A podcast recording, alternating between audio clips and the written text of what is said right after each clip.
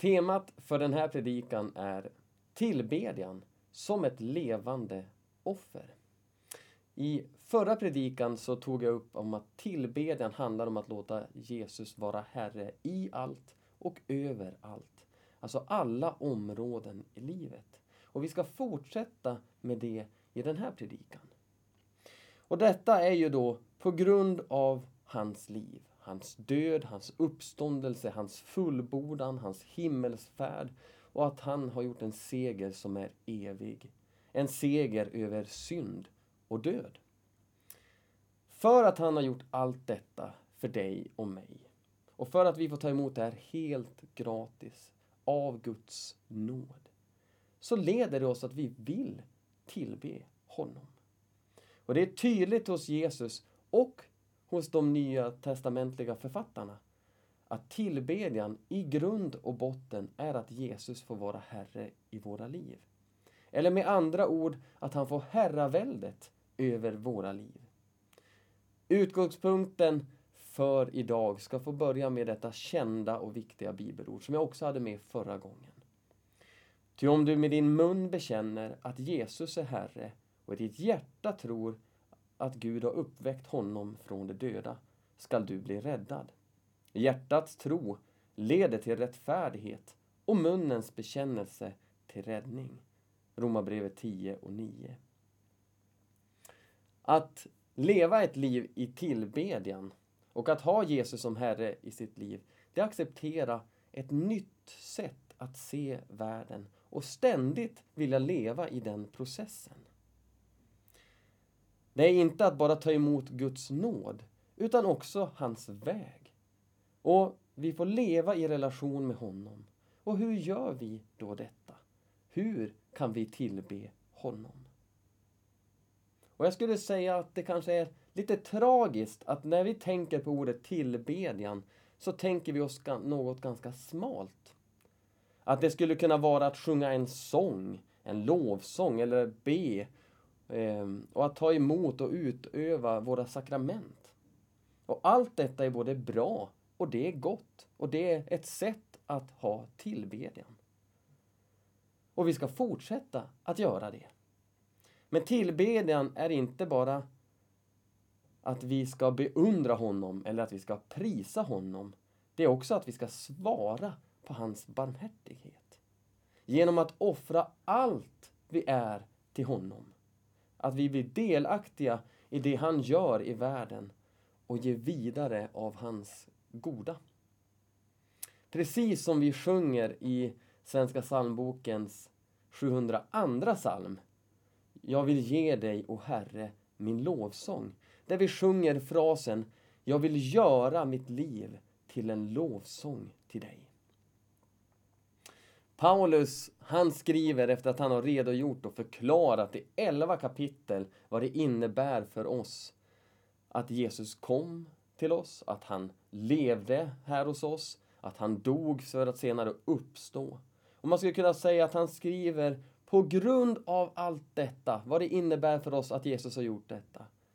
Så när vi läser ordet därför i början av nästa text så skulle man kunna säga på grund utav vad Jesus har gjort. Därför. Jag ska läsa från Romarbrevet 12, 1-2. Därför ber jag er bröder, vid Guds barmhärtighet, att frambära er själva som ett levande och heligt offer, som behagar Gud. Det skall vara er andliga gudstjänst. Anpassa er inte efter denna världen, låt, utan låt er förvandlas genom förnyelsen av era tankar, så att ni kan avgöra vad som är Guds vilja, det som är gott och behagar honom och det som är fullkomligt. Jesus är verkligen inkluderande i sin kärlek.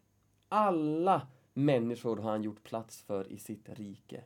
Var och en av oss som omvänder och tror får evigt liv och plats i himmelriket. Men han har också en förväntan på sina lärjungar.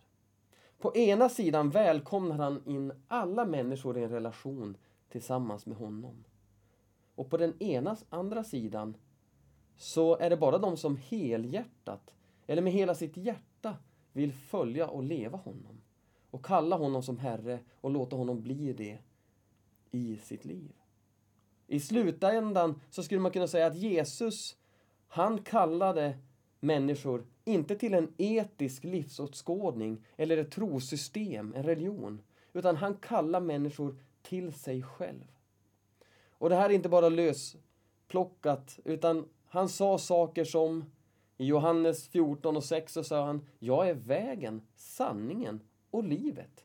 Ingen kommer till Fadern utom genom mig. Han skriver vidare i Lukas 14 och 26 Om någon kommer till mig utan att hata sin far och sin mor och sin hustru och sina barn och sina syskon och därtill sitt eget liv så kan han inte vara min lärjunge. Den som inte bär sitt kors och följer mig kan inte vara min lärjunge. Det handlar inte kanske först om hat, men om, om du älskar det här mer än Jesus, ja, då säger Jesus, då kan inte du vara min lärjunge. Därför att han vill vara den vi älskar mest. I Lukas 9 och 23 så står det Om någon vill gå i mina spår måste han förneka sig själv och varje dag ta sitt kors och följa mig. Detta leder oss till hur vi tillber honom. Det är att med Jesus som Herre i sitt liv, att lära sig att lyssna till Jesus. Han är våran lärare och han är våran mästare. Han säger själv detta i Johannes 13.13. 13. Ni kallar mig mästare och herre. Och det med rätta, för det är jag. Och ordet mästare som vi läser här, det kan också översättas med lärare. Jesus har ett sätt att se världen på som inte liknar vårt sätt att se världen på. När vi tar tid och lyssnar till honom så känner vi igen hans röst. Ju mer tid vi spenderar med att läsa berättelserna om Jesus och hans undervisning så kommer vi mer och mer få det här in i våra hjärtan. Jesus säger så här. Mina får lyssnar till min röst och jag känner dem och de följer mig. Tillbedjan, ena målet med tillbedjan, det blir att lära sig att lyssna till Jesus. Om han är vår Herre så måste jag också få lyssna till honom, för han vet ju vad som är rätt och riktigt och gott. Men det får inte heller stanna där. Det sista Jesus säger i Matteus evangeliet, det är det som vi brukar kalla för missionsbefallningen. Där vi läser i Matteus 28, 18-20. Och Jesus sade, åt mig har getts all makt på himmelen och på jorden. Gå därför ut och gör alla folk till lärjungar. Döp dem i Faderns och Sonens och den helige Andens namn och lär dem att hålla alla de bud jag har gett er. Och jag är med er alla dagar till tidens slut. Han sa, lär dem att hålla alla de bud jag har gett er. På engelska så väljer man ordet obey. Och obey betyder ju då lyda. Lär dem att lyda alla de bud jag har gett er. Att hålla dem på grund av att, vad han har gjort. För att jag vill lyssna till honom och jag vill också lära mig att älska att lyda honom. Vi kan alltså inte bara ge Jesus våra öron, utan hela våra kroppar, vårt liv. Och när vi lyssnar till vår Herre, att också älska att lyda honom. Som vi sjunger i denna underbara psalm som jag citerade innan, psalm 702. Jag vill göra mitt liv till en lovsång till dig.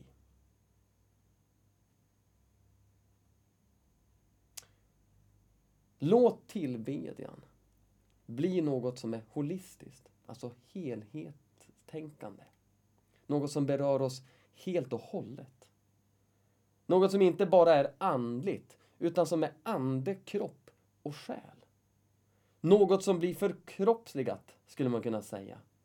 Gud vill inte längre ha blodoffer och djuroffer på ett altare så som i Gamla Testamentet.